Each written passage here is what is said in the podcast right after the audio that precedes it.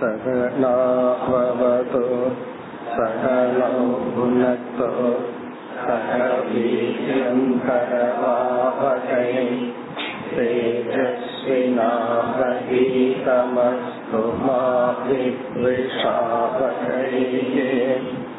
ஓம் சாந்தி சாந்தி சாந்தி.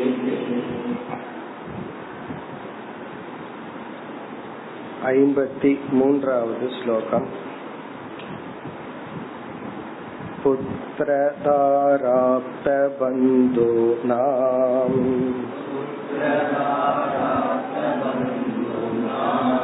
சங்கம பாந்த சங்கமக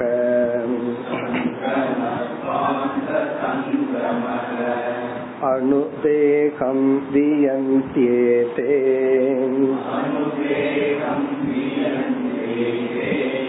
ஸ்வப்னோ நித்ரானுகோ யதா.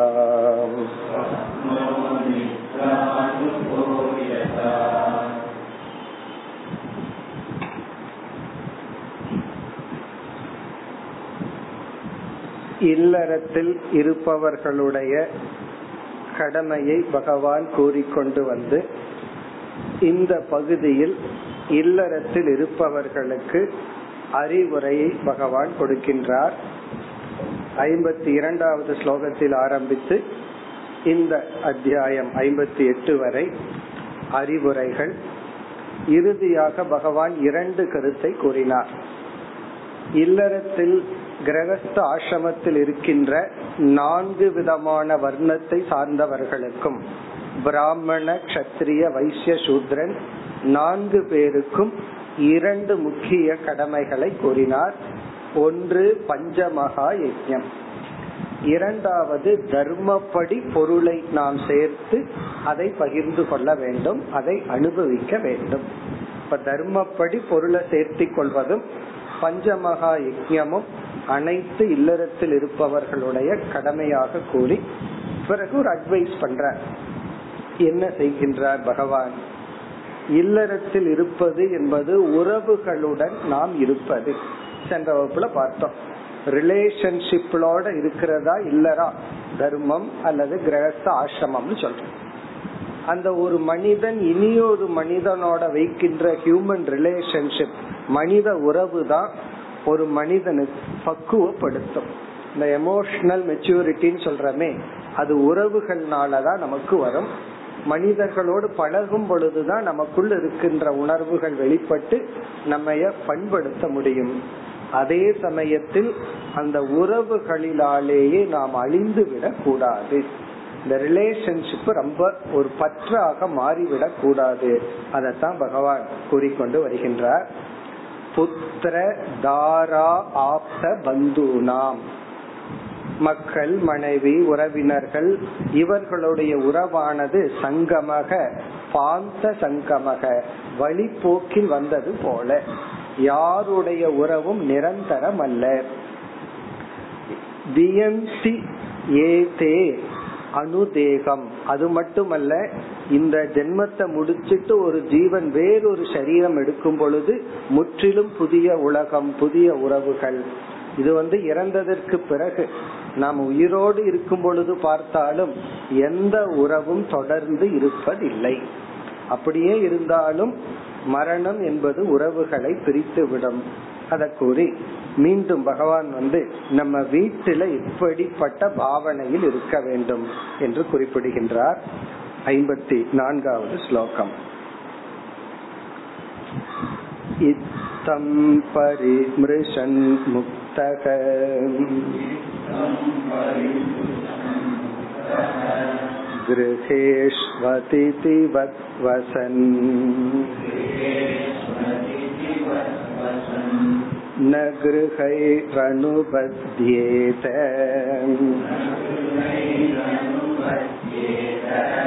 நிர்மமோ நிரஹங்க்ருதஹ.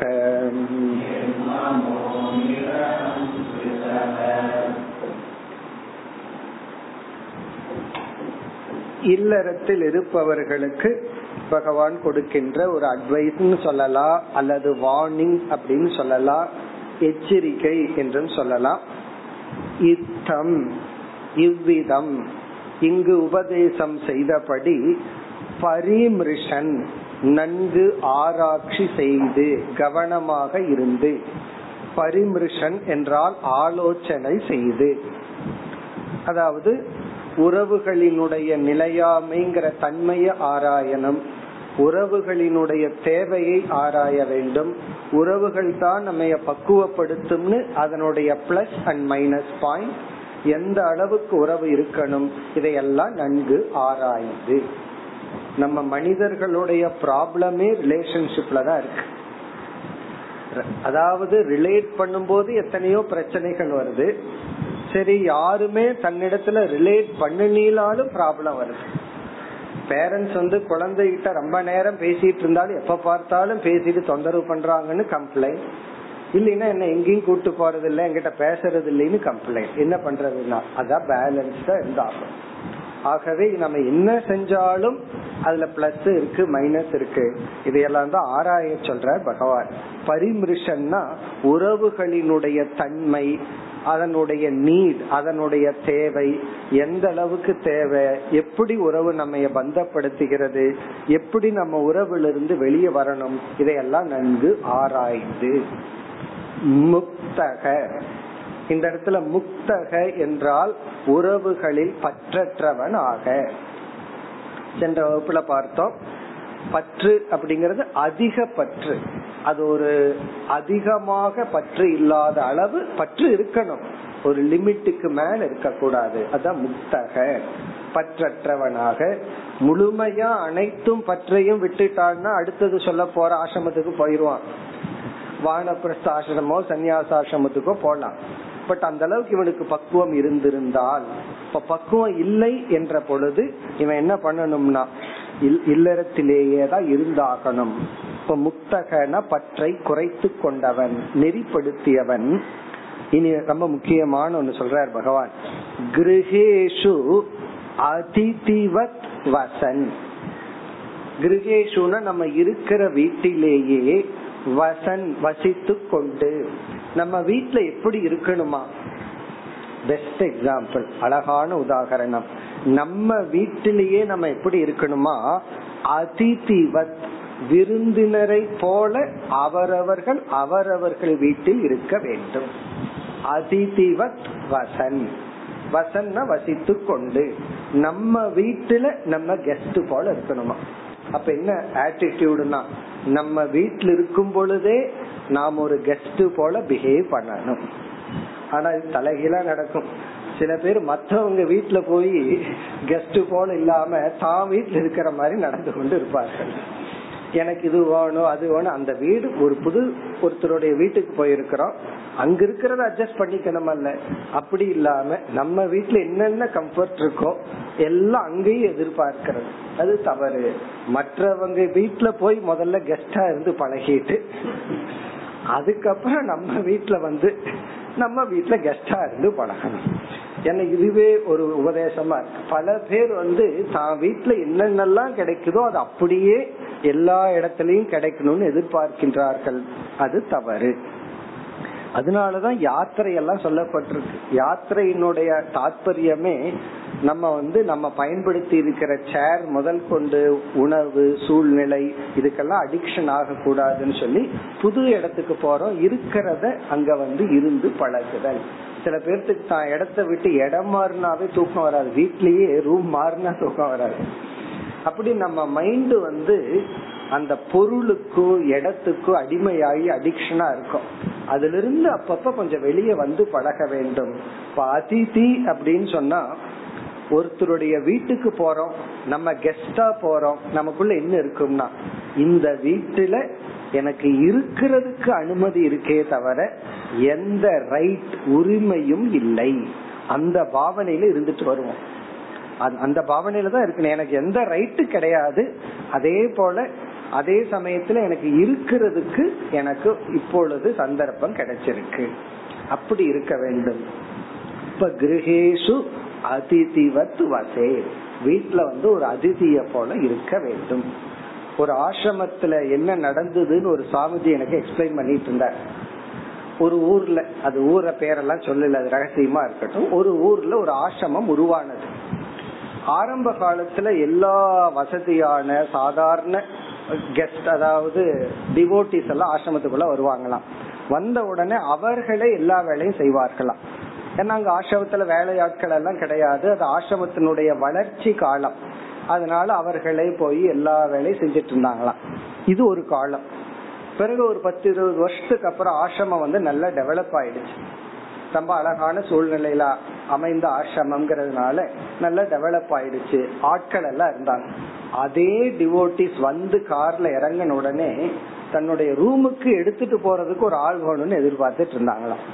தன்னுடைய கார்ல இருந்து லக்கேஜ ரூம்ல போய் வைக்கலின்னு அங்க இருக்கிற சுவாமி கிட்ட போய் கோவிச்சுட்டாராம். அவங்க எல்லாம் யாருன்னா ஒரு காலத்துல ஆசிரமத்தை கிளீன் பண்ணிட்டு சுத்தம் பண்ணிட்டு இருந்தாங்க. இப்ப என்ன ஆச்சுன்னா எதிர்பார்ப்பு மாறி விட்டது. கொஞ்சம் வசதி வந்த உடனே ஆசிரமத்துக்குள்ள வர்றவங்களுக்கு எதிர்பார்ப்பு மாறிடுதுன்னு சொன்னார். இது எதற்குனா இந்த எக்ஸ்பெக்டேஷன். அதத்தான் இங்க பகவான் சொல்றார், அதிதிவத் வசே, உன்னுடைய வீட்லயே எந்த ரைட்டு எதிர்பார்ப்பு இல்லாம ஒரு கெஸ்ட் போல இருந்து பழகு. ஏன் இந்த கண்டிஷன்னா, வீட்டை விட்டு உறவை விட்டு போற அளவுக்கு மனப்பக்குவமும் இல்லை. அதே சமயத்துல உரிமையோட இருந்தாலும் வீடே நரகமா இருக்கு. அப்ப என்ன பண்ணணும்னா வீட்டுல இருந்தாகணும், அதே சமயத்துல பக்குவப்பட்டு ஆகணும். இப்ப இந்த பாவனையுடன் நீ இருப்பாயாக. பிறகு மீண்டும் பகவான் சொல்ற, ந கிருஹைஹி அனுபத்யேத. ந கிருஹைஹி அனுபத்யேதனா வீட்டில் உள்ள சூழ்நிலை பொருள்களில் அதில் அதிக பற்றை வைத்து கொள்ளாதே. ந அனுபத்தியதனா அதிகமான பற்றை நீ வளர்த்தி கொள்ளாதே. அப்படி வளராம இருக்கணும்னா என்ன பண்ணணும்னா அதுக்கு உபாயத்தை சொல்லிட்டார். பரிமிருஷன், ஆராய்ந்து கொண்டே இரு. இதனுடைய நிலையாமைங்கிற தன்மையை ஆராய்ந்து கொண்டே இரு. இது இப்போதைக்கு இப்படி இருக்கு, இப்படியே இருக்கும் என்று சொல்ல முடியாது என்று ஆழ்ந்த மனதுல ஒரு சிறுத்தி ஓடிட்டு இருக்கணும். அத மனசுல நினைத்து கொண்டே நீ இருப்பாயாக. பிறகு அடுத்த கண்டிஷன், நிர்மமக நிரகங்கிருதக. அதாவது வீட்டிலேயே எப்படிப்பட்ட பாவனையில நம்ம இருக்கணும்னு விளக்கி கொண்டு வருகிறார். நிர்மமக, இதெல்லாம் என்னை சார்ந்தது, இவைகளெல்லாம் என்னை சார்ந்தவர்கள். நிரகங்கிருதக என்றால் நான் தான் இத பண்ணுன இந்த எண்ணம் இல்லாமல். ஃபர்ஸ்ட் அகங்கிருதக வரும். அகங்கிருதகன்னு சொன்னா கிருதகன செய்வது, அகங்கிருதகன இதெல்லாம் நான் தான் செஞ்சேன், இதுக்கெல்லாம் நான் தான் காரணம், எல்லாத்தையும் சுட்டி காட்டி நீங்கெல்லாம் இன்னைக்கு இப்படி இருக்கிறதுக்கு நான் தான் காரணம் அப்படின்னு சொல்லிட்டு இருக்கிறது, என்னாலதான் நீங்கெல்லாம் இப்படி இருக்க முடியுது என்று அகங்கிருதக, நானே அனைத்துக்கும் காரணம். நிரகங்கிருத்தகனா அப்படி அல்ல, நான் ஒரு கருவியா இருந்திருக்கேன், இப்படி எல்லாம் இருக்கிறதுக்கு நான் ஒரு கருவி. இதெல்லாம் எப்பொழுதுனா எல்லாம் நல்லா இருந்தா இத சொல்லிட்டு இருப்போம். அகங்காரம் எப்ப வரும்னா, அகங்கிருத்தக எப்ப வரும்னா சுற்றி இருக்கிறவங்களை எல்லாம் நம்ம நல்லா வளர்த்தி விட்டு எல்லாம் நல்ல நிலையில இருந்தா இத சொல்லுவோம். அவங்க நல்ல நிலையில இல்லைன்னு வச்சுக்குவோமே, அப்ப ஒரு அகங்காரம் இருக்காது. நான் என்னுடைய கடமைய செஞ்ச, அவன் பயன்படுத்திக்கல, இது எப்ப நான் தோல்வி ஏற்பட்டால் உடனே நிரகங்கிறது. அங்க வேதாந்தம் பேசிடுவோம், வெற்றி வந்துடுதுன்னு சொல்லுவோம், அங்க நம்ம விட்டுருவோம். இப்ப பகவான் சொல்ற நிரகங்கிருத்தகனா உன்னைய சுற்றி ஒரு நல்ல சூழ்நிலையை உருவாக்கி 4 பேர்த்த நீ வளர்த்தி விட்டு எல்லாம் பண்ணி இருந்தாலும் நீ அந்த இடத்துல ஓன் அப் பண்ணிக்காத, நான் தான் சொல்லாத. நிரகங்கிருத்தக. பிறகு இவர்களெல்லாம் என்னை சார்ந்தவர்கள், நான் இவர்களை சார்ந்தவர் என்ற அந்த மமகாரமும் வேண்டாம். இப்ப மமகாரம் அகங்காரம் அற்றவனாக, இந்த மமகார அகங்காரம் எல்லாம் வெற்றியில தான் வரும், தோல்வியில வராது. எல்லாம் டிசோன் பண்ணிடுவோம். தோல்வி வந்துட்டா எல்லாம் எனக்கு சம்பந்தம் இல்லைன்னு அசங்கம்னு சொல்லிடுவோம். வெற்றி வரும் பொழுதுதான் இந்த அகங்காரம் மமகாரம் வரும். இந்த அகங்கார மமகாரத்தை விட்டுட்டு வீட்டில் உள்ள சூழ்நிலைகள் பொருள்கள் மீது அதிக பற்று கொள்ளாமல் ஒரு அதிதியை போல, நான் இங்க இருக்கிற அவ்வளவுதான், அல்லது ஒரு ட்ரஸ்டிய போல இந்த வீட்டில இருக்க வேண்டும். ஆராய்ந்து கொண்டு முக்தக, பற்றை குறைத்தவனாக. இனி அடுத்த ஸ்லோகத்துல என்ன சொல்ற, இப்படி நீ கொஞ்ச நாள் இருந்து பிறகு நீ என்ன செய்யலாம்? அடுத்த ஸ்லோகத்துல பகவான் ஆப்ஷன் கொடுக்கிறார். இப்படி நீ வீட்டில் இருந்தால் உனக்கு என்னென்னலாம் சாய்ஸ் இருக்கு? 55வது ஸ்லோகம். கர்மபிர் கிருஹமேதியைஹி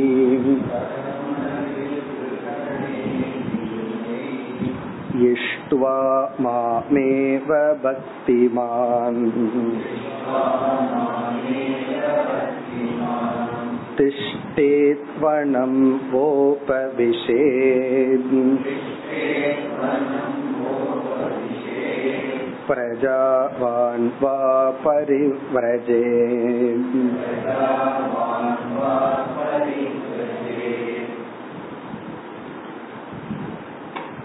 சென்ற ஸ்லோகங்களில் கூறியபடி ஒருவன் இல்லறத்தில் நல்ல முறையில் வாழ்ந்தால் பிறகு அவனுக்கு என்னென்ன ஆப்ஷன் இருக்கு அதெல்லாம் இங்க பகவான் சொல்றார். முதல் வரியில கடைசி சொல் பக்திமான். நம்ம பார்த்திருக்கோம் பாகவதத்துல பகவான் இந்த பக்திங்கிற வார்த்தைய விடவே மாட்டார். இப்ப பக்திமான், பக்தியுடன் கூடியவன். நம்ம இந்த இடத்துல எப்படி புரிஞ்சுக்கணும்? பக்திமான் சாதகன், ஆன்மீக முன்னேற்றத்தை விரும்புகின்ற சாதகன். பிறகு இரண்டாவது வரியில் ஒரு சொல்ல இருக்கு பிரஜாவான். பிரஜாவான் என்றால் குடும்பத்துடன் இருப்பவன், குழந்தைகளுடன் இல்லறத்தில் இருப்பவன். பிரஜாவான் பக்திமான், பிரஜைகளுடன் கூடி இருக்கின்ற பக்திமான் ஒரு சாதகன். அதாவது வெறும் இன்பந்தான், உலகம் கொடுக்கிற இன்பந்தான் லட்சியம்னு நினைக்காம அதற்கு மேல ஒரு லட்சியம் இருக்கு, அதை அடையணும் என்று முடிவு செய்தவன் பக்திமான் சாதகன், அவன் பிரஜாவான். இப்ப அவன் என்ன பண்ணணுமா? இப்ப அவன் எங்க இருக்கான்? இல்லறத்தில் இருக்கான். அவன் இல்லறத்தில் எப்படி இருக்கின்றான்? கர்மபிஹி கிருஹமேதியைஹி மாம் ஏவ இஷ்டுவா. மாம் என்றால் இறைவனாகிய என்னை, மாம் ஏவ இறைவனாகிய என்னை மட்டும், இஷ்டுவா என்றால் வழிபட்டு, இஷ்டுவான பூஜை, பூஜையித்வா பூஜை செய்து. எப்படி பூஜை செய்கிறானா? கிருஹமேதியைஹி கர்மபிஹி, இல்லற தர்மத்தை பின்பற்றுவதன் மூலமாக என்னை பூஜித்து. இங்க இதற்கு முன்னாடி சொன்ன இல்லற தர்மத்தை பின்பற்றுவதே என்னை பூஜித்தல் அப்படின்னு பகவான் சொல்றார். மேதக, மேதஸ் அப்படின்னா யஜ்ஞம் அர்த்தம். கிருஹமேதம் என்றால் இல்லறத்தினுடைய யஜ்ஞங்கள், பஞ்சமகா யஜ்ஞங்கள், கடமைகள். கர்மபிகின செயல்களால், அதாவது இல்லறத்தில் நாம் செய்கின்ற கடமைகள் மூலமாக என்னை வழிபட்டு. என்ன, சில பேர்த்துக்கு சில சந்தேகம் வந்துடும். குடும்பத்துக்காக குழந்தைகளுக்காக செய்யற கடமைகள் எல்லாம் அது சுயநலம் தானே அப்படிங்கிற எண்ணம் எல்லாம் வரும். அது தவறான கருத்து. அதாவது நம்ம குடும்பத்துக்காக நம்ம பெற்றோருக்கும் குழந்தைகளுக்கும் செய்யற செயல்கள், கடமைகள், அவங்களுக்காக என்னென்னலாம் பண்றோமோ அதெல்லாம் ஒரு செல்ஃபிஷ் பாசத்துல பண்றது தானேன்னு தோணும். இங்க பகவான் சொல்றார் அப்படி அல்ல, அவைகளுமே பூஜைகள் தான்.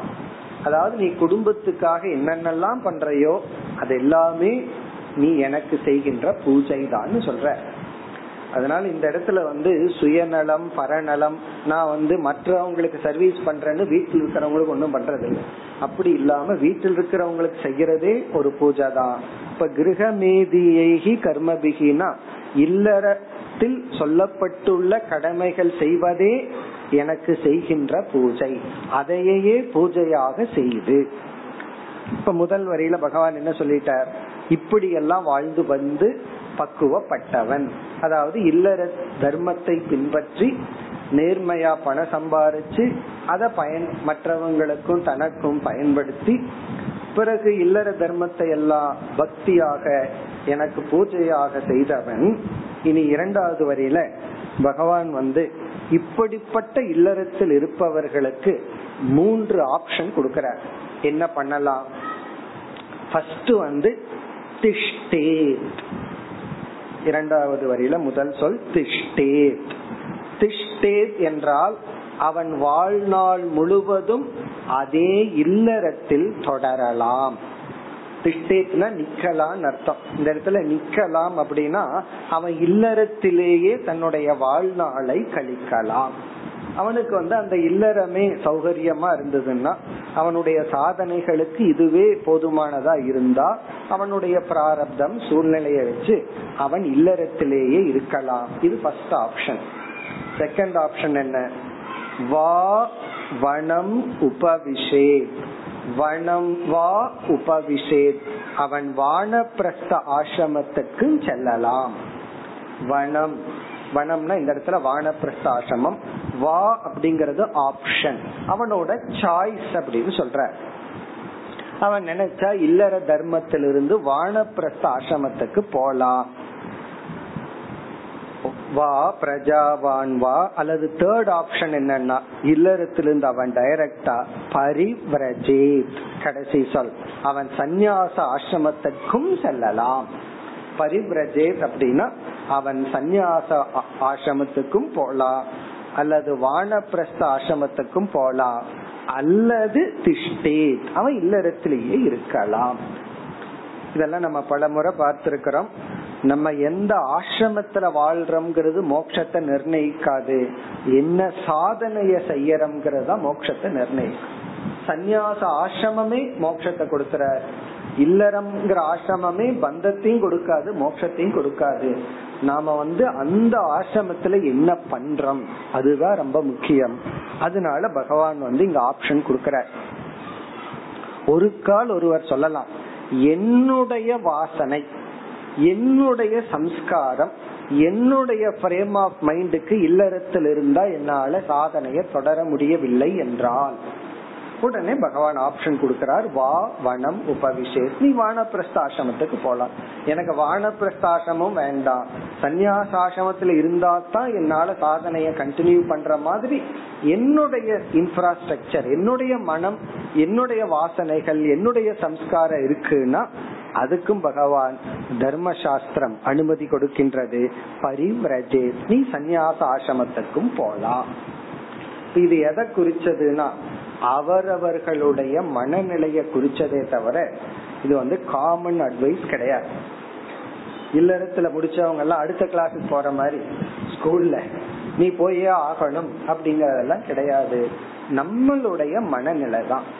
அதாவது நமக்கு அந்த ஆசிரமத்துக்கு போனா இந்த ஆசிரமத்தை விட மேலா வாழ முடியுமான்னு பாத்துக்கணும். சில பேர் ஒரு ஸ்டேட்டஸை இன்க்ரீஸ் பண்ண உடனே எல்லா விதமான சாதனையும் லூஸ் பண்ணிடுவாங்க. அப்படி பல பேர்த்த நம்ம பார்க்கிறோம். அதாவது பிரம்மச்சரிய ஆசிரமத்தில் இருந்துட்டு இருக்கிற வரைக்கும் நான் ஒரு சாதகன் அப்படிங்கிற எண்ணம் இருக்கும். எனக்கு பணிவடைக்கு ஆட்கள் எல்லாம் வேண்டாம், நான் என்னையே பார்த்துக்கணும், நான் தனிமையில் இருக்கணும், இப்படிங்கறதெல்லாம் இருக்கும். திடீர்னு அவங்களுக்கு ப்ரமோஷன் கிடைச்சி சன்னியாச ஆசிரமத்துக்கு போயிடுறாங்கன்னு வச்சுக்கோமே. சன்னியாச ஆசிரமத்துக்கெல்லாம் இந்த வார்த்தையை பயன்படுத்த கூடாது, ப்ரமோஷன்ங்கிற வார்த்தையை. ஒரு கால் போயிட்டாங்கன்னு வச்சுக்கோமே, என்ன எண்ணங்கள் வரலாம் வந்திருக்கிறத நம்ம பாக்கிறோம். நம்ம தான் சன்னியாசி ஆயிட்டோமே, நமக்கு 4 பேர் சிஷ்யர்கள் பணிவிட பண்ணட்டோம், நம்ம செய்ய வேண்டிய தபசெல்லாம் முடிச்சாச்சுங்கிற என்ன வந்துடும். அதுக்கப்புறம் அவங்க சாதனை தடப்பட்டு போறத பலரை நானும் பார்த்திருக்கிறேன், இருக்கிறது இருக்கு. ஆகவே அடுத்த ஆசிரமத்துக்கு நம்ம போனோம்னா இந்த ஆசிரமத்தை விட அதிகமா அங்க தவம் பண்ணணும், இந்த ஆசிரமத்தை விட அதிகமா நம்ம பக்குவப்படுத்துறதா இருந்தா போலாம். இல்ல அப்படின்னா திஷ்டேத், இருக்கிற இடத்திலேயே நாம் இருக்க வேண்டும். அதான் பகவான் இப்படி ஆப்ஷன் கொடுக்கற. நமக்கு உன்னுடைய மனப்பக்குவம் இருந்தா அடுத்த ஆசிரமத்துக்கு போலாம், இல்லை என்றால் அதிதிவத்து வசன், ஒரு அதிதிய போல நீ இல்லறத்திலேயே இருக்க வேண்டும். இப்ப எந்த ஆசிரமத்தை நாம எடுத்துக்கிறதுங்கிறது நம்ம மன பக்குவத்தை பொறுத்து, நம்முடைய வாசனைய பொறுத்து. அத நம்ம ஃபர்ஸ்ட் கண்டுபிடிக்கணும். என்னுடைய வாசனா, என்னுடைய பர்சனாலிட்டி எப்படி இருக்கு, பர்சனாலிட்டினா இன்னர் பர்சனாலிட்டி எப்படி இருக்கு, அதுக்கு தகுந்தாற்போல் தான் நம்ம எடுத்துக்கொள்ள வேண்டும். இனி அடுத்த அத்தியாயத்துல பகவான் வானப்பிரஸ்த ஆசிரமத்தினுடைய லட்சணத்தை சொல்ல போற. அத ஒழுங்கா படிச்சோம்னா தெரிஞ்சு போயிடும் அங்க போலாமா அல்லது இங்கேயே இருக்கலாமா. வானப்பிரஸ்த ஆசிரமத்தை என்னென்னலாம் சொல்ல போறாரு தெரியுமோ, மழை வந்தா நலையணும்னு சொல்ல போறாரு, மழை வந்தா நனையணும், வெயில் அடைச்சாலும் நிக்கணும், இப்படி எல்லாம் சொல்ல போற. நீ வந்து நேச்சுரலா இருந்து பழகணும், உனக்கு யாரு எந்த சர்வன்ட் இருக்க கூடாதுன்னு சொல்ல போற. உன்னை முழுமையா நீ தான் பாத்துக்கணும், உனக்கு துணி துவைக்கிறது முதல் கொண்டு உனக்கு யாரு வந்து ஹெல்ப் பண்ண கூடாதுன்னு நல்லா சொல்ல போற. சோ அதுக்கெல்லாம் படிச்சா நமக்கு புரிஞ்சிடும் அங்க போலாமா பேசாம இங்கேயே இருந்துடலாமா அப்படின்னு நமக்கு புரிஞ்சிடும். அதனாலதான் இங்க ஆப்ஷன் கொடுத்துட்டார், நீ இல்லறத்திலேயே இருக்கலாம் இருக்கலாம், ஆனா எப்படி இருக்கணும்ங்கறத சொல்லிட்டார். பிறகு வந்து சன்னியாசத்துக்கும் போலாம், வானப்பிரஸ்த ஆசிரமத்துக்கும் போலாம். இனி அடுத்த 3 ஸ்லோகத்துல பகவான் முடிவுரை செய்ய போறார். நீ அடுத்த ஸ்லோகத்துல வந்து விபரீதமா சொல்ல போறார். ஒரு கால் நான் சொல்ல தர்மத்தை பின்பற்றாமல் இவ்விதம் நீ இருந்தால் என்னாகும், கொஞ்சம் பயமுறுத்துற. பாசிட்டிவாவே சொன்னா போதாதுன்னு சொல்லி கொஞ்சம் நெகட்டிவா சொல்ற. ஒரு கால் நான் சொன்னபடி நீ இல்லாம நீ இந்த மாதிரி இருந்தா என்ன ஆகும், எந்த இல்லறம் உனக்கு மகிழ்ச்சியையும் சந்தோஷத்தை கொடுக்கும் நினைச்சு உள்ள போனையோ, எந்த இல்லறம் உன்னை பக்குவப்படுத்தும் நினைச்சு போனையோ, அதே இல்லறம் உன்னை அழித்து விடும் அப்படின்னு சொல்லி எச்சரிக்கை பண்ற. அதாவது எதை நம்ம நம்பி போறோமோ, சாப்பாடு மாதிரிதான், பசிய நீக்கும் நினைச்சிட்டு சாப்பிட்டுறோம், கடைசியில் பார்த்தா அதுவே ஃபுட் பாய்சனா மாறிடுது. அந்த ஃபுட் பாய்சனா மாறுறது போல எந்த ஆசிரமம் உனக்கு இன்பத்தை கொடுக்கும்ட்டு உள்ள போய், பாதுகாப்பை கொடுக்கும்ட்டு போய், பணக்காரன் ஆகலாம்னு நினைச்சிட்டு உள்ள போனையோ, அதான் சொல்லுவாங்கல்ல, நான் கல்யாணம் பண்றதுக்கு முன்னாடி லட்சாதி கோடீஸ்வரனா இருந்தேன், கல்யாணம் பண்ணா கொஞ்ச நாள்ல லட்சாதிபதி ஆயிட்டேன்னு சொல்றதுபடி, எது வந்து உனக்கு பணத்தை கொடுக்கும், செக்யூரிட்டியை கொடுக்கும், இன்பத்தை கொடுக்கும் நினைக்கிறையோ அது தலைகீழா உன்னை அமையும். அத பகவான் எச்சரிக்கின்றார் அடுத்த ஸ்லோகங்களில். 56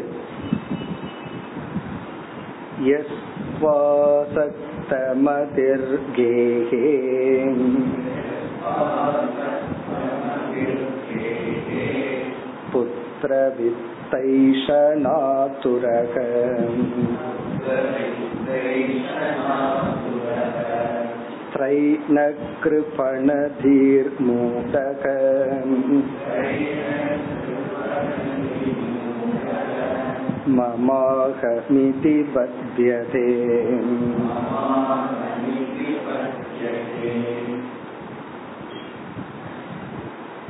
இந்த இடத்துல பகவான் நெகட்டிவா சொல்றார். அதாவது நீ ஒரு கால் போதிய விசாரத்துடனும் போதிய பக்குவம் இல்லாமலும் கவனம் இல்லாமலும் நீ இல்லறத்துல போய் பச்சை வளர்த்தி கொண்டால் உன்னுடைய நிலை என்ன அத வர்ணிக்கிறார்.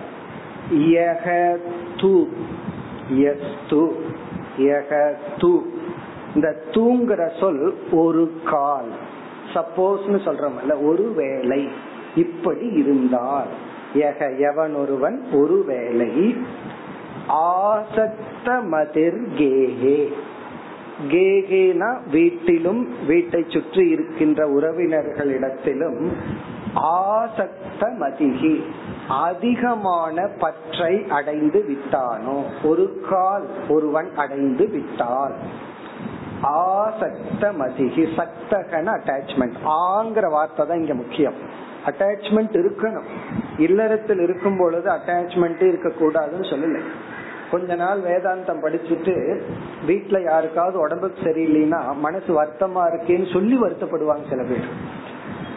வருத்தப்படக்கூடாது, வருத்தம் வருதுன்னு சொல்லி ஒரு வருத்தம், ஏன்னா படிச்ச உடனே எல்லா பற்றற்ற நிலையும் வந்துடணுங்கிற ஒரு எண்ணம். அப்படி எல்லாம் கிடையாது.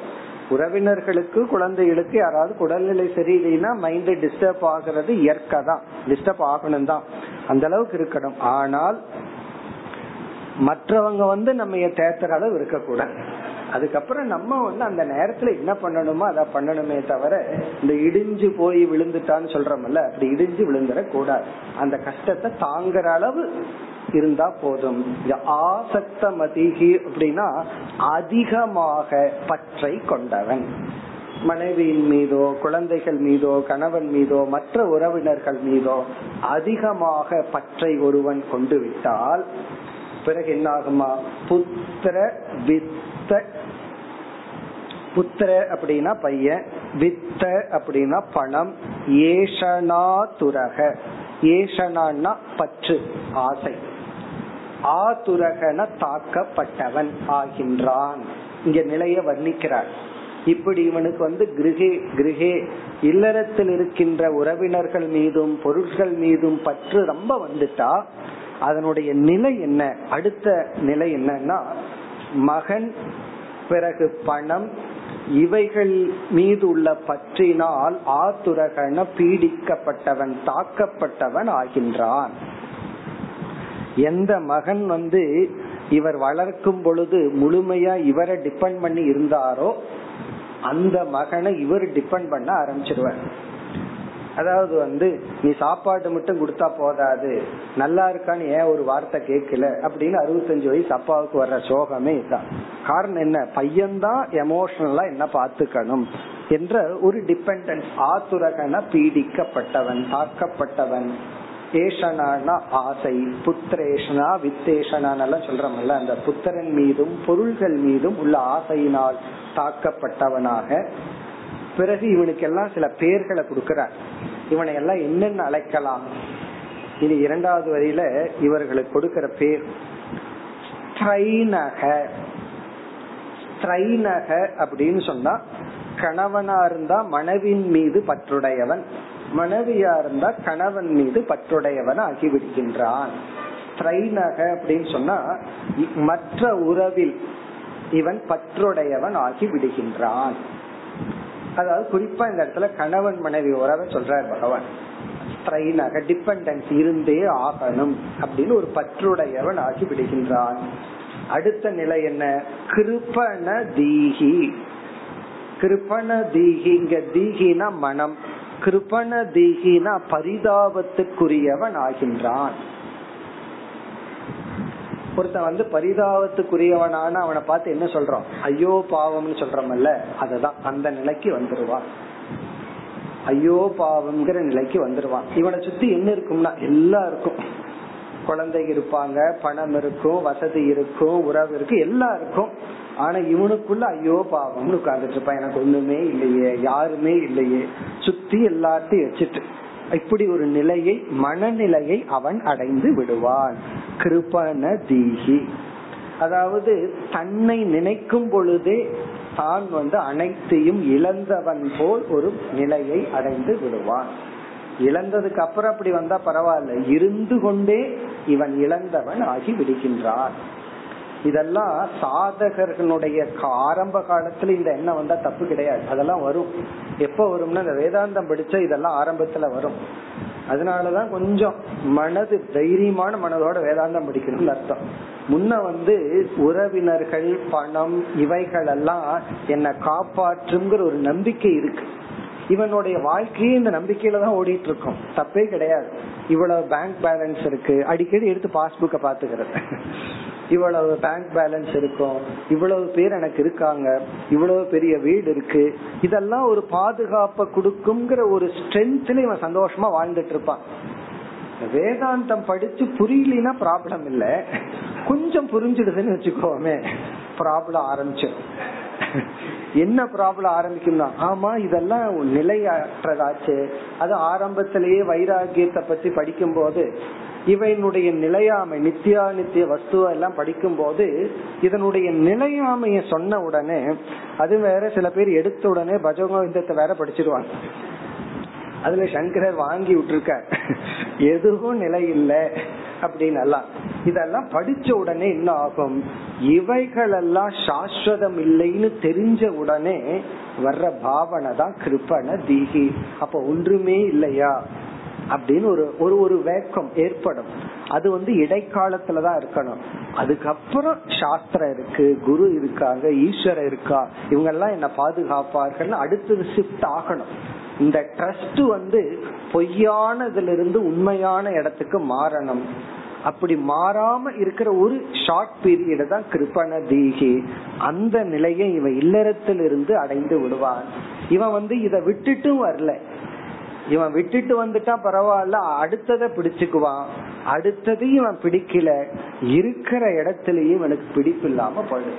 ஒரு ஆசிரமத்துல இருக்கிற அளவுக்கு ஒரு மனம், அல்லது தனிமையில் இருக்கிற அளவு வானப்பிரஸ்த ஆசிரமத்துக்கு போற அளவுக்கு மனநிலை இல்ல. இல்லறத்தில் இருக்கிற வீடும் நரகமா இருக்கு, ஆசிரமம் இவனுக்கு அதுக்கு மேல நரகமா தெரியுது. அப்புறம் என்ன பண்றதுன்னா, ஏன்னா சில பேர் ஆசிரமத்துக்குள்ள வந்துட்டு திரும்பி போகும்போது என்ன சொல்லுவாங்க தெரியுமோ, எங்க வீட்டுல இருக்கிற பாலிடிக்ஸை விட இங்க அதிகமா இருக்குட்டு போவாங்க. காரணம் என்ன, வீட்டுல 4 மைண்ட் எவ்வளவு பாலிடிக்ஸ் கிரியேட் பண்ணுமோ 40 மைண்ட் எவ்வளவு 40 மடங்கு அதிகமா தானே கிரியேட் பண்ணும். அதுதான் அங்கேயும் இருக்கும். இந்த பாலிடிக்ஸ ஃபேஸ் பண்ண தயாரா இல்லாதவன் எப்படி அந்த பாலிடிக்ஸ ஃபேஸ் பண்ண முடியும்? தனிமையில போனா அதுக்கு மேல பயமா இருக்கேன்னா இப்ப என்னதான் பண்றதுன்னா, கிருபண தீஹி, அதத்தான் பகவான் சொல்றார். அவன் எந்த இடத்துலயும் இருக்க முடியாதவன் ஆகி விடுகின்றான். பிறகு அவனை என்னன்னுதான் சொல்லலாம்? அடுத்த சொல் மூடக. அவனை நம்ம மூடன் தான் சொல்ல வேண்டும். மூடன் என்றால் அறிவை இழந்தவன், அறிவற்றவன், மூடன். பிறகு அவன் எப்படி பந்தப்படுறான், அவன் எப்படி பந்தப்பட்டவனா இருக்கிறான்? அடுத்த சொல்லல சொல்ற மம அகம் இதி பத்யதே. அவன் நான் எனது என்ற எண்ணங்களினால் பந்தப்பட்டவன் ஆகின்றான். இப்ப நான் எனதுங்கிற எண்ணமே அவன், அந்த எண்ணமே அவனுக்கு பந்தத்தை உருவாக்கிறது. உண்மையிலேயே நான்கிற எண்ணம் தான் நம்ம சந்தோஷப்படுத்தணும். அது எப்படி நம்ம சொல்றோம்? கடைசியில என்ன சொல்றோம்? அகம் பிரம்மாஸ்மின்னு தான் சொல்றோம். நான் பிரம்மனாக இருக்கின்றேன். நான் நினைக்கும் போது நான் ஒரு பெரிய பொருள், என்னை அழிக்கிறது யாரும் கிடையாது, நான் பூர்ணமானவன், இப்படி சொல்ல வேண்டிய நான். பிறகு நான் யாருன்னா, நான் அழியக்கூடியவன், அல்பமானவன், எத்தனையோ கற்பனையான குற்ற உணர்வுகள் இதையெல்லாம் சுமந்து கொண்டு இது என்னை சார்ந்தது, என்னை சார்ந்தவன் இப்படி இருக்காங்க அப்படின்னு சொல்லி என்னுடையது நான் என்று பந்தப்படுகின்றான். இதெல்லாம் என்னன்னா ஃபர்ஸ்ட் சொல்லிட்டார் ஆசக்த மதிஹி. மதிஹினா மனம். ஆசக்த மதிஹினா அளவுக்கு மீறி நம்ம இல்லறத்தில் உள்ள மனிதர்கள் பொருள்கள் மீது பற்று வைக்கும் பொழுது இப்படிப்பட்ட நிலை ஏற்படுகின்றது. அதாவது ஒரு குழந்தைய வளர்த்தும் பொழுது குழந்தை நம்ம இருக்க, ஒரு பெற்றோர் இருக்கிறதுனாலதான் அந்த குழந்தை வளருது. மிருகங்கள் எல்லாம் அப்படி இல்லை, கொஞ்ச நாள்ல இண்டிபெண்டன்சி வந்துருது. ஆனா மனிதனுடைய குழந்தைகள் இண்டிபெண்டன்சி ஆறுது, கொஞ்சம் வருஷங்கள் எடுக்குது.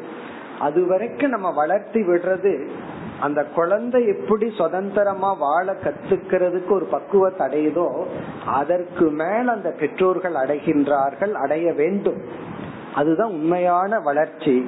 அப்படி இல்லை என்றால் அவன் இண்டிபெண்ட் ஆன உடனே இவர் டிபெண்ட் ஆகிறார். அப்போ அவன் டிபெண்டா இருக்கிற வரைக்கும் தான் இவர் இண்டிபெண்டா இருக்காரு. அவர்கள் இண்டிபெண்ட் ஆன உடனே ஒரு இன்செக்யூரிட்டி வந்துருது, ஓடி போயிருவாங்களோ, பயந்து போயிருவாங்களோ, பிறக்கையை கட் பண்ணி விட்டுட்டே இருக்கிறது, போகாம இருக்கிறதுக்கு என்ன பண்ணலாம் அப்படின்னு சொல்லி அப்படி இல்ல, அப்படியெல்லாம் ஆயிரும். அப்ப என்னன்னா அந்த இல்லறமே நரகமாகி விடும். அதனாலதான் ரொம்ப பேர் இல்லறம்னா சொர்க்கம்னு நினைச்சிட்டு உள்ள போனேன், போனதுக்கு அப்புறம் தான் தெரியுதுன்னு நெகட்டிவா பேசுவார்கள். இது ஒரு விதமான சொர்க்க வாயில், உள்ள போக முடியும், வெளியே வர முடியாது, இப்படி எல்லாம் சொல்றாங்கல்ல. இதெல்லாம் அவனுடைய அர்த்தம் என்னன்னா அதை நீ சரிவர பயன்படுத்தவில்லை. ஒருத்தன் இல்லறத்துலதான் பக்குவத்தை அடைகிறான். ஒருத்தன் துறவியா போனாலும் ஏதோ ஒரு விஷயத்துல சிஷ்யர்கள் ஏதோ ஒரு விஷயத்துல அவன் ரிலேட் பண்ணித்தான் அவனே பக்குவத்தை அடைகிறான். அப்படி இருக்கும்போது இல்லறம்ங்கிறது கர்ம யோகத்துக்கான ஃபீல்டு. அதை ஒழுங்கா பண்ணுனா ப்ரமோஷன், அடுத்த ஆசிரமத்துக்கு ஒழுங்கா போய் இருக்கலாம். இல்லை என்றால் இல்லறத்துக்குள்ள இப்படி இருக்க வேண்டும். இனி அடுத்த ஸ்லோகத்துல இப்படி கிருபணதியாக மூடனாக இருக்கின்ற இல்லறத்தில் இருப்பவர்களுடைய மனநிலைய பகவான் வர்ணிக்கிறார். அவன் இப்படியெல்லாம் நினைச்சிட்டு துயரப்படுவான் அப்படின்னு சொல்ற. 57வது ஸ்லோகம். அகோ மே பிதரோ வ்ருத்தோ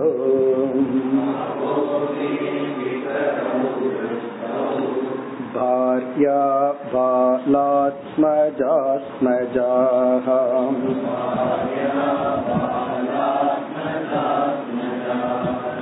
अनाथा मामृते दीनाः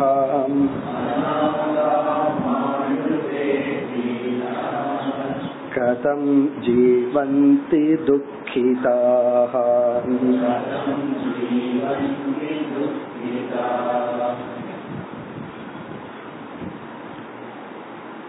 இல்லறத்தை சரியாக பயன்படுத்தாமல் இல்லறத்திலேயே துயரப்பட்டு கொண்டிருக்கின்ற மூடர்களினுடைய சிந்தனையை பகவான் வர்ணிக்கின்றார்.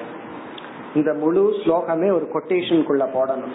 அவர்களுடைய திங்கிங், அவங்க மனசுல இப்படிப்பட்ட எண்ணம் ஓடிக்கொண்டு இருக்கும். அதாவது இல்லறத்தை ஒழுங்கா பயன்படுத்தி வெளியே வர தெரியாமல் அதிலேயே சிக்கி கொண்டவர்களுடைய மனநிலை. இவன் என்ன நினைக்கிறானா, இல்லறத்தில் இருப்பவன் என்னாலதான் எல்லாம் நடந்துட்டு இருக்கு, நான் தான் அச்சாணிய போல இருக்கேன், நான் மட்டும் வீட்டை விட்டு வெளியே போயிட்டேன் ஒன்னும் நடக்காது, எல்லாம் அழிந்து விடுவார்கள், அப்ப நான் தான் இங்க இருந்தாகணும் என்று இவன் நினைக்கின்றான். உண்மை வேறையா இருக்கும். இவர் வெளியே போனதுக்கு அப்புறம் அந்த சுத்தி இருக்கிறவங்க நல்லா இருக்கிற மாதிரி இருக்கும். ஆனா இவன் அப்படி நினைக்கின்றான். அதாவது ஒரு வீட்டுல அவர் தான் சம்பாதிக்கிறார், அவர் தான் அச்சாணிய போல் இருக்காருன்னு வச்சுக்கோமே, மேலோட்டமா பார்த்தா அதெல்லாம் கரெக்டா தான் இருக்கும். ஏன்னா அவர் சம்பாதிச்சு கொடுக்கலன்னா மற்றவங்க குழந்தை எப்படி படிப்பாங்க, மனைவி எப்படி வாழ்வாள், மற்றதெல்லாம் இப்படி அல்ல, வயதான பெற்றோர்களுக்கு யாரு ஆதரவு, இப்படி தோணும் மேலோட்டமா பார்த்தா.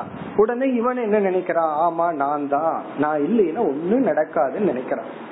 ஆனா லைஃப்ல பாருங்க, அப்படி வீட்டுல ஒருத்தர் யாராவது இறந்துட்டா என்ன ஆகும், ஒரு முக்கியமானவர், அவர் தான் சம்பாதிக்கிறார், பசங்க காலேஜ்ல படிச்சுட்டு இருக்காங்க வச்சுக்கோமே, அவருக்கு வயதான பெற்றோர்கள் இருப்பாங்க, சம்பாதிக்கல, அவங்களும் ஹவுஸ் ஒய்ஃப்னு வச்சுக்கோமே, இவர் ஒருத்தர் தான் சம்பாதிச்சு எல்லாம் பார்த்துட்டு இருக்காரு. மேலோட்டமா பார்த்தா என்ன தோணும், இவர்னாலதான் இந்த குடும்பமே இயங்குதுன்னு தோணும். உண்மைதான்.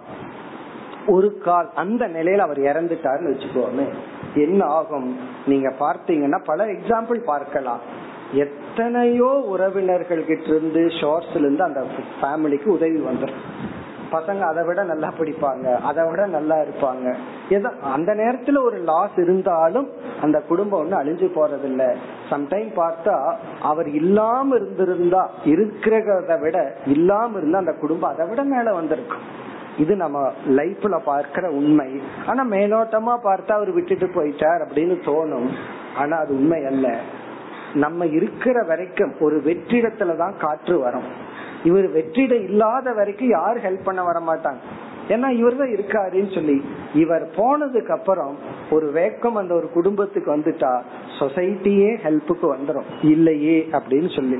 இது இவருக்கு புரியாமல் நம்ம போயிட்டோம்னா இந்த உலகமே நம்ம குடும்பத்தை நல்லா பாத்துக்கும், நம்மைய விட நல்லா ஏதோ ஷார்ட்ஸ்ல பாத்துக்குவாங்கிற உண்மை புரியாமல் இவர் என்னென்னலாம் நினைக்கிறார் அத பகவான் இங்க சொல்றார்.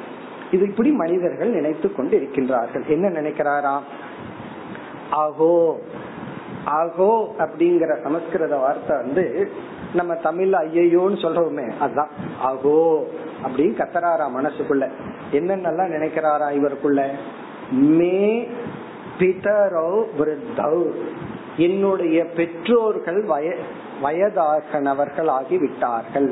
விருத்தௌனா வயசாயிடுச்சு, பிதரௌனா பெற்றோர்கள். என்னுடைய அம்மா அப்பாவுக்கு வயசாயிடுச்சு, இப்ப நான் தான் அவங்கள பார்த்துக்கணும், என்ன நம்பித்தான் அவர்கள் இருக்கின்றார்கள். அதாவது என்ன நம்பி எல்லாம் இருக்காங்க, எனக்கு ஒண்ணுமே இல்லையே, நான் தான் மாடாட்ட உழைக்கிறேன்னு அந்த டயலாக் எல்லாம் நான் சொல்ல வேண்டாம், எல்லாம் உங்களுக்கே நல்லா தெரியும். அப்படி சில டயலாக் எல்லாம் இருக்கு, ஸ்டாண்டர்ட் டயலாக். நான் தான் இந்த குடும்பத்துல உழைக்கணும், நானே தேஞ்சு போயிட்டேன், முட்டி எல்லாம் தேஞ்சு போச்சு, இப்படி எத்தனையோ டயலாக் எல்லாம் சொல்லிட்டு ஆகோ ஐயோ என்னுடைய பெற்றோர்கள் வயதாகி விட்டது அப்படின்னா அவங்கள நான் தான் பைனான்சியலி பிசிக்கலி எல்லா விதத்திலயும் நான் தான் பாத்துக்கணும். பிறகு அடுத்தது யாருன்னா பாரியா, என்னுடைய மனைவி. அந்த மனைவி இப்ப எப்படி இருக்காளா, பாலாத்மஜா. பாலாத்மஜாங்கிற சொல் வந்து அந்த மனைவிக்கு அடைமொழி. என்னுடைய மனைவி இப்ப என்ன ஸ்டேட்ல இருக்கா அப்படின்னா, பாலாத்மஜான்னா இளம் வயதை உடைய குழந்தைகளுக்கு தாயாக இருக்கின்றாள். பாலன சிறு வயதுடைய, ஆத்மஜான குழந்தை, அதாவது ஒரு 2 வயசு குழந்தைகளுடன் என்னுடைய மனைவி இப்பொழுது இருக்கின்றாள். அப்படின்னு என்ன அர்த்தம், இப்ப நான் வந்து இறந்து போயிட்டேன்னா அவளுடைய கதி என்ன ஆகும். ஏன்னா என்னுடைய பெற்றோர்களுக்கு வயசாயிடுச்சு, என்னுடைய மனைவிக்கோ குழந்தைகள் இருக்கு, இளம் குழந்தைகளோட என்னுடைய மனைவி இருக்கா. அட்லீஸ்ட் என்னுடைய மனைவிக்கு இருக்கிற குழந்தை பெருசாகி அவன் காப்பாற்ற முடிகிற ஸ்டேஜ்ல இருந்தாலும் பரவாயில்ல. இப்ப அந்த ஸ்டேஜ் இல்ல, பாலாத்மஜா பாரியா இந்த ஸ்டேட்ல என்னுடைய மனைவி இளம் குழந்தைகளுடன் பச்சை குழந்தையோட இருக்கா. எல்லாம் சொல்லுவாங்க கிராமத்துல, பச்சை குழந்தையோட விட்டுட்டு போயிட்டா அப்படின்னு சொல்லுவார்கள். இந்த பச்சை குழந்தையுடன் என்னுடைய மனைவி இருக்கின்றார். பிறகு ஆத்மஜாகா, ஆத்மஜாகன என்னுடைய குழந்தைகளும் இளம் வயதில் இருக்கின்றார்கள். பிறகு அநாதாகா மாம் ரிதே நினைக்கிறான், நான் இல்லை என்றால் மாம் ரிதே அப்படின்னா ஒரு கால் நான் இறந்து விட்டால் அல்லது நான் வீட்டை விட்டு ஏதாவது போயிட்டேன்னா எனக்கு ஆரோக்கியம் போயிடுதுன்னா என்னால சம்பாதிக்க முடியலன்னா அவங்க என்னன்னா அநாதாகா, அவங்க எல்லாம் அனாதையாகி விடுவார்கள். ஏன்னா நான் ஒருத்தன் தான் இருந்துட்டு இருக்கேன், இவரே அனாதையா புலம்பிட்டு இருக்காரு, இப்படி நினைச்சிட்டு குழப்பிட்டு இருக்காரா. அநாதாகா மாம்ருதே தீனாகா, அவர்கள் மிகவும் ஏழ்மையான நிலைக்கு சென்று விடுவார்கள். அதாவது ஒரு குடும்பத்துல முக்கியமானவர்கள் இருந்து இறந்ததுக்கு அப்புறம் எத்தனை குடும்பம் அழிஞ்சு போச்சுன்னு ஸ்டாட்டிஸ்டிக்ஸ் எடுத்தீங்கன்னா அது ஏதாவது 1-2 வரும். அது அவர் இருந்தாலும் அழிஞ்சு போகக்கூடியதுதான். அதனால அப்படி நம்ம யோசிச்சு பார்த்தோம்னா அப்படி எல்லாம் எந்த குடும்பமும் அழிஞ்சு போனதெல்லாம் கிடையாது. அதாவது அவரு போனதுனால மத்தவங்க எல்லாம் அழிஞ்சு போயிட்டாங்கன்னு கிடையாது. ஆனா இவர் நினைக்கிறாராம் தீனாக அவர்கள் எல்லாம் அழிந்து விடுவார்கள். கதம் ஜீவந்தி, இவர் நினைக்கிறாரா அவங்க எல்லாம் எப்படி வாழ்வார்கள் நான் இல்லை என்றால். துக்கிதாக, நான் போனதுக்கு அப்புறம் அவங்க துக்கப்பட்டுட்டே வாழ்க்கை பூரா ஓடிட்டு இருக்கும். சினிமால வேணா காட்டுவான், ஏன்னா சிரிக்கிறத காட்ட முடியாதுல்ல, அதுல வேணா அழுகிற மாதிரி காட்டுவார்கள். துக்கிதாக எப்பவுமே துக்கப்பட்டுட்டு தான் இருப்பான். அது தயானந்த சாமிஜி சொல்லுவார்கள், யாராவது முக்கியமானவங்க வீட்டுல இறந்துட்டா ஃபர்ஸ்ட் டே அழுதுட்டு இருப்பாங்களாம், செகண்ட் டே அழுதுட்டே போய் காஃபி குடிப்பாங்களா, தேர்ட் டே அழுதுட்டே ஸ்வீட் சாப்பிடுவாங்களா, ஃபோர்த் டே கண்ணுல தண்ணி வராம அழுவாங்களா, இப்படியே மறைஞ்சு 10ஆவது நாள் மறந்தே போயிடுவாங்கன்னு சொல்லுவாங்க. அந்த 16ஆவது நாள் எதற்கு வச்சுக்கிறேன்னா மறந்து போறதுக்கு வச்சுக்கிறேன். 16ஆவது நாளோட காரியம் முடிஞ்சதுன்னு என்ன அர்த்தம்னா நீயும் அவுட்டுன்னு அர்த்தம், ஒன்னையும் மறந்தாச்சு. அப்புறம் வருஷத்துக்கு ஒருக்கா அது ஒரு ஃபங்க்ஷன் மாதிரி ஆயிரும், எல்லாம் வர்றது, திதி கொடுக்கறது, ஒரு கெட் டுகெதர் மாதிரி, அது ஒரு சந்தோஷமான நிகழ்ச்சியா மாறிடும். இது இவருக்கு தெரியாம ஐயோ அவங்க எல்லாம் துக்கிதாக, நான் இல்லைன்னா அழுதுட்டே இருப்பாங்களே, ஐயோ என்ன ஆகிறதுன்னு இவர் அழுதுட்டு இருக்கார். இதெல்லாம் என்னன்னா கற்பனைகள். அத பகவானே சொல்றார், இப்படி எல்லாம் பகவான் காலத்திலேயே இருந்திருக்கு, இன்னைக்கு இருக்கு, அவ்வளவுதான். இப்படி எல்லாம் எல்லா காலத்திலயும் தான் தான் இத நடத்திட்டு இருக்கிற மாதிரி ஒரு கற்பனையில் இருக்கின்றார்கள். யார்னா இல்லறம் அப்படிங்கிற ஒரு ஆசிரமம், சாஸ்திரம் அது ஒரு ஆசிரமம்னு சொல்லியிருக்கு. அது நம்ம பண்படுத்துகின்ற இடம், நம்மளுடைய எமோஷனல் மெச்சூரிட்டிய கொடுக்கிற இடம். அதுல போய் நீ பக்குவம் இல்லாமல் இருந்தால் அதுவே உனக்கு நரகம், அதுவே உனக்கு துக்க ஸ்தானம். இது இல்லறம் மட்டுமல்ல, பிரம்மச்சரிய ஆசிரமம் அதான். ஒரு ஸ்டூடெண்ட் படிக்கலின்னு வச்சுக்கோமே, ஒரு படிப்பு வராம ஒருத்தன் ஸ்கூல்ல போனா அதுதான் அவனுக்கு நரகம். அவனுக்கு சப்ஜெக்ட்ல இன்ட்ரெஸ்ட் வந்துடுதுன்னு சொன்னா அந்த ஸ்கூல் அவனுக்கு சொர்க்கம். நான் சில குழந்தைகளை பார்த்திருக்கேன், பெற்றோர் அந்த குழந்தைகளை ஏதாவது ஃபங்க்ஷனுக்கு கூட்டு போவோம், ஸ்கூல் லீவ் போடுன்னு சொல்லு, குழந்தைங்க அழுகும், இல்ல நான் வரமாட்டேன் ஸ்கூலுக்கு போறேன்னு சொல்லு. தேர்ட் ஸ்டாண்டர்ட் ஃபோர்த் ஸ்டாண்டர்ட் குழந்தைகளும் ஒருத்தர் பார்த்திருக்கேன், குழந்தை அழுகுது, காரணம் நான் ஸ்கூலுக்கு போவேன், என்ன ஏதோ மேரேஜுக்கு கூட்டு போறேன்னு சொல்றாங்க. படிப்புல இன்ட்ரெஸ்ட் வந்துட்டா அந்த ஸ்கூல் ஒரு விளையாட்டு களம். அதே போல கர்மயோகத்துல இன்ட்ரெஸ்ட் வந்துட்டா இல்லறம்ங்கிறது ஒரு விளையாட்டு களம். அடுத்ததுல எதுல இன்ட்ரெஸ்ட் வந்துட்டா வானப்பிரஸ்த ஆசிரமம் விளையாட்டு களம்னு பாக்க போறோம். அத பகவான் சொல்ல போற, இப்படி ஒரு பாவனை உனக்கு வந்துட்டா வானப்பிரஸ்த ஆசிரமத்தை நீ தேடி போவாய், அல்லது வீட்லயே வானப்பிரஸ்தம் மாத்திக்க. அது வீட்லயே நம்ம மாத்திக்கலாம், நம்ம இருக்கிற ரூம்ல இருந்துட்டு வேற ரூமுக்கு போகலன்னா அது வானப்பிரஸ்த ஆசிரமம் தான். நமக்குன்னு ஒரு ரூம் இருக்கிற அளவுக்கு நம்ம சம்பாதிச்சுட்டா அது போதும். ஒரு இல்லறத்துல இருக்கிற என்ன சம்பாதிக்கணும்னா எல்லாம் இப்ப ஒரு பெட்ரூம் ரெண்டு பெட்ரூம்னு பேசிட்டு இருக்கிறோம். சம்பாதிக்க வேண்டியது இல்லறத்திலேயே ஒரு செப்பரேட் ரூம், அவ்வளவுதான். அதுல சம்பாதிக்கிறது பெருசு இல்ல, அதுல இருக்கிற மனநிலைய சம்பாதிக்கிறது அவ்வளவுதான். அதை சம்பாதிச்சிட்டோம் அப்படின்னா அதுதான் சக்சஸ். அப்படி இல்லை என்றால் அத பகவான் வர்ணிக்கிறார். பிறகு கடைசியில பகவான் நெகட்டிவாவே முடிக்கிறார். ஏன்னா அடுத்ததுல பாசிட்டிவா போற இல்லறத்திலிருந்து வானப்பிரஸ்தத்துக்கு வந்தவர்கள் அடுத்த அத்தியாயத்துல இதெல்லாம் வானப்பிரஸ்த ஆசிரமத்தினுடைய கடமைகள்னு சொல்ல போற. அதுதான் ரொம்ப முக்கியம். குறிப்பா இல்லறத்தினுடைய எட்ஜில் இருக்கிறவங்களுக்கு, ஓரத்தில் இருக்கிறவங்களுக்கு பகவான் சொல்ல போற வானப்பிரஸ்த ஆசிரமம் தான் மிக முக்கியம்.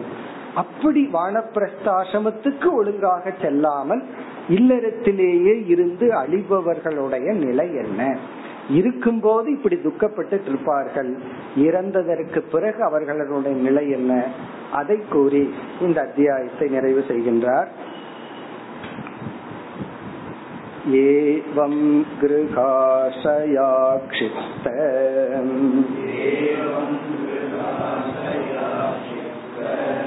கிருதயோ மூடதீரயம் அதிருப்தஸ்தானனுத்யாயன்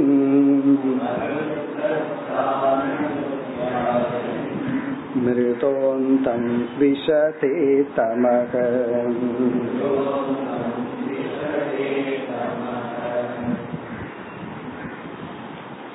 இல்லறம் என்கின்ற ஒரு வாழ்க்கையை நன்கு பயன்படுத்தாதவர்கள் எப்படிப்பட்டவர்களாக இருந்து இறந்ததற்கு பிறகு என்ன நிலையை அடைகின்றார்கள்? சரி, ஒழுங்கா இருந்தவர்கள் என்ன நிலையை அடைவார்கள்? அவர்கள் அப்படியே வீட்டிலேயே சந்தோஷமா இருக்கலாம், அல்லது வானப்பிரஸ்தாசிரமத்துக்கு போலாம், அல்லது சந்நியாசாசிரமத்துக்கு போலாம். எப்படி ஒழுங்காக இருந்தவர்கள்? அப்படி இல்லை என்றால் அவர்கள் நிலைய பகவான் சொல்றார். இங்க நெகட்டிவா சொல்றார். இதெல்லாம் எதற்குனா நமக்கு ஒரு வார்னிங் கொடுக்கறதுக்கு தான். இந்த ஈபி முன்னாடி எழுதி வச்சிருக்கோம், எச்சரிக்கை அபாயம்னு போட்டு நம்ம போட்டோவை போட்டு வச்சிருப்பாங்கல்ல, அதுதான் நம்மளுடைய ஒரிஜினல் போட்டோ. அந்த நிலையை அடைஞ்சிருவோம். அது இங்க பகவான் சொல்றார். ஏவம் இவ்விதம், இவ்விதம்னா இந்த கடைசி இரண்டு ஸ்லோகத்துல சொன்னபடி கிருகாஷய ஆக்ஷிப்த கிருதயக, கிருக ஆஷய ஆக்ஷிப்த கிருதயக, கிருதயகன மனம், ஆஷயக அப்படின்னு சொன்னா வாசனா. கிருகாஷய ஆக்ஷிப்தன்னா கிரகத்துல இருந்து பக்குவப்படாமல் மனதினால துயரப்பட்டு இரு கொண்டிருக்கின்ற மனதை உடையவன். கிரக ஆசையம்னா இந்த இடத்துல ஸ்தானம், கிரகத்தில் இருக்கிற பொருள்கள், ஆக்ஷிப்தம்னா அதனால டிஸ்டர்ப் ஆன ஹிருதயத்தை உடையவர்கள். அப்படின்னா இல்லறத்தை நன்கு பயன்படுத்தாதவர்கள். அதுக்கு பல காரணம். ஒண்ணு அறிவில்லாம இருக்கிறது, இனி ஒன்று அதிக பற்றுடன் இருப்பது, இல்லறத்துக்குள்ள எதற்காக போறோம், அங்கிருந்து நம்ம எப்படி வாழணும், இதெல்லாம் தெரியாம போறது. அப்படி இருப்பவர்கள் ஃபர்ஸ்ட் அவங்களுக்கு பகவான் என்ன சொல்றார்? மூடதீஹி அயம், இந்த மூடன், இந்த அறிவிலி. மூடதீஹி அயம்னா இந்த இல்லறத்தை ஒழுங்காக பயன்படுத்தாத இந்த அறிவிலியானவன் என்னாகுதா? உயிரோடு இருக்கும் பொழுது அவனுடைய மரண காலம் வரை அவனுடைய மனச பகவான் வர்ணிக்கிறார் அதிருப்தக. அதிருப்தக திருப்தி அடையாதவனாக இருந்து கொண்டு, அதிருப்தக எல்லாம் தெரிஞ்ச சொல்தா, திருப்தினா மகிழ்ச்சி, சந்தோஷம், மன நிறைவு. அதிருப்தகன மன நிறைவை அடையாதவன் தான் அனுத்யாயான், அந்த பொருள்கள், உறவுகள், இதைகளையே இவன் நினைத்து கொண்டு. பணத்தினால வர்ற லாஸ் வந்து பெரிய லாஸ் கிடையாது. இந்த ரிலேஷன்ஷிப்னால வர்ற லாஸ் இருக்கே, சில ரணம் இருக்கே, உறவுகள்னால நம்ம புண்பட்டு இருந்தால் அந்த புண்பட்ட மனம் வந்து அவ்வளவு சுலபத்துல ஆறாது. அப்படி புண்படாம இருக்கணும்னா நமக்கு எத்தனையோ வேல்யூஸ் வாங்க. இப்ப யாராவது நம்ம ஏமாற்றி இருக்கலாம், நம்பிக்கை துரோகம் பண்ணிட்டு போயிருக்கலாம், உடனே அதை மன்னிக்கிற மனம் இல்லைன்னா அது புண்ணா மாறி. மன்னிக்கிற மனம் இருந்ததுன்னு சொன்னா அந்த உறவு, அந்த ரிலேஷன்ஷிப் வந்து ஒரு ரணமா புண்ணா மாறாது. இங்க பகவான் வந்து அப்படியெல்லாம் இல்லாமல் தன்னை புண்படுத்தி கொண்டவர்கள் தான் அனுத்தியாயன். அந்த உறவுகள், அந்த கசப்பான அனுபவங்கள் இதையவே நினைச்சு நினைச்சு, அதாவது நம்ம ஒருத்த ஏமாத்திட்டு போயிட்டா அதுல வந்து அதுவே ஒரு அடுத்த உயர்வுக்கு ஒரு படியாகவும் இருக்கலாம், அல்லது வீழ்ச்சிக்கு ஒரு படியாகவும் இருக்கலாம். இப்ப நமக்கு வந்த கஷ்டங்கள் எல்லாம் அதிலிருந்து இவன் உயராமல் அதில் இவன் அழிந்தவன், அதிருப்தனாக இருந்து பிறகு என்ன ஆகுதா, மிருதக அந்தம் தமக விஷதே, மிருதக இறந்தவன் இறந்து அந்தம் தமக அவன் இருளான உலகத்தை அடைகின்றான். அந்தம் தமகன மிக கீழான ஜென்மத்துக்கு செல்கின்றான். இருக்கும் போதும் அதிருப்தக திருப்தி இல்லாம இருக்கிறான், இறந்ததற்கு பிறகும் அவனுக்கு நற்கதி கிடைப்பதில்லை. ஏன்னா நற்கதி கிடைக்கணும்னா புண்ணியம் வேணும், அந்த புண்ணியத்தை சம்பாதிக்கிற ஸ்தானமே இல்லறம்தான். இல்லறத்துலதான் நம்ம புண்ணியத்தை சம்பாதிக்க முடியும். இவன் இல்லறத்திலிருந்து புண்ணியத்தையும் சம்பாதிக்கல, இவன் துயரத்தை சம்பாதிச்சுட்டு இறந்ததற்கு பிறகு அந்தம் தமக அப்படின்னா இருளான ஒரு நிலைக்கு செல்கின்றான், கீழான ஜென்மத்தை அடைகின்றான். இப்ப இந்த அத்தியாயத்துடன், இந்த ஸ்லோகத்துடன் இந்த அத்தியாயம் நிறைவு பெறுகிறது. இதுல வந்து பிரம்மச்சரிய ஆசிரமத்தினுடைய கடமையை பார்த்தோம், இல்லறத்தில் இருப்பவர்களுடைய கடமையை பகவான் அழகா சொல்லி ஒரு அட்வைஸ் பண்ணி நெகட்டிவா இருந்தா என்ன நிலை ஆகும் அதையும் ஒரு வார்னிங் கொடுத்துட்டார். இனி அடுத்த அத்தியாயம் 13 அல்லது 17வது அத்தியாயத்துல இரண்டு ஆசிரமத்தினுடைய தர்மத்தை சொல்ல போற. வானப்பிரஸ்த ஆசிரமத்தினுடைய கடமைகள், தர்மங்கள் அல்லது சாதனைகள், பிறகு சந்நியாச ஆசிரமத்தினுடைய சாதனைகள், இதை கூற போகின்றார். அடுத்த வகுப்பில் தொடர்வோம். ஓம் பூர்ணமத பூர்ணமிதம் பூர்ணாத் பூர்ணமுதச்யதே பூர்ணஸ்ய பூர்ணமாதாய பூர்ணமேவாவசிஷ்யதே.